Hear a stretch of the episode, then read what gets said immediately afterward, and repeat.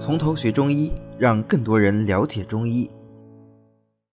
好，那我们来看一下草豆蔻啊，我们刚讲了有好多好多豆蔻啊，白豆蔻有草豆蔻。那么如果要开草豆蔻的话，你必须要写清楚是草豆蔻啊。如果你只写豆蔻，人家就给你发白豆蔻了。那草豆蔻呢，也是姜科的植物啊，它是姜科的多年生草本植物草豆蔻的，呃，接近成熟状态的啊，这么一个种子，干燥以后，它是在夏秋二季采收，稍微变黄的这个果实，然后把它晒晒晒啊，不没有晒到完全干啊，到九成干的时候啊就可以了，或者是采下来之后呢，就用那个开水稍微烫一下，然后晒到半干啊，这个时候把果皮除掉，然后取出。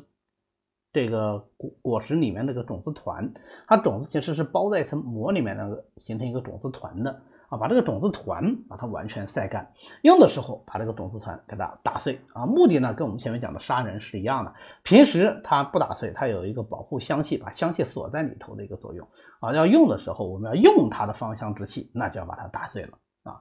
那么草豆蔻的性味归经呢，跟白豆蔻非常的像啊，它辛温，归脾胃经。那么我们先来看它的药性，再来看它的特点啊。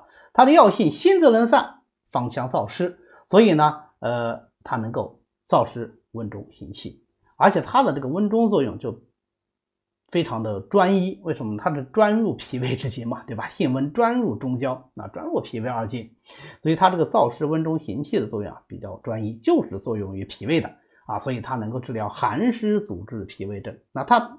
不治疗暑温初起，也不治疗湿热症啊，配上厚朴啊、苍竹啊、半夏呀啊，来治疗这个中焦虚寒或者是实寒的这种呕吐、呃脘腹的冷痛等等。好，通过这个药性，大家有没有发现草草豆蔻的规律是什么？它的特点啊，它的特点是什么？对，它的特点是，你看它只治疗寒湿，它不治疗湿热，也不治疗暑温湿温。啊，等等这样病啊，它不治热症，只治寒症，为什么？说明它的温性比较强啊，这是它第一个特点。第二个特点呢，草豆蔻的燥性比较强啊，在我们讲到目前为止，所有的这些芳香化湿药里面，草豆蔻的燥性是最强的。燥性强，因为它燥湿的能力就怎么样，也比较强，但是也有副作用。什么副作用呢？燥易伤阴啊，所以草豆蔻呢。就比较容易伤阴啊，比较容易上火，燥易化火啊，所以我们临床用草豆蔻的时候呢，就要抓住这个特点啊。呃，湿邪比较盛的时候，我们首选草豆蔻，但是不能有热啊，或者是有化热的倾向，那咱们就不能用草豆蔻了。一定要用，也必须要加上能够兼治它的药物。好，那么我们总结一下啊，草豆蔻的这个功效就是燥湿、温中、行气啊，燥性。比较明显，这个就是草豆蔻的特点啊。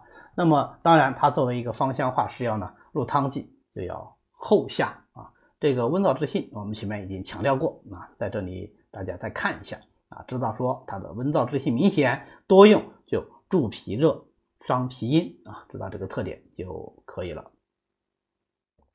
好的，今天呢我们就讲到这里。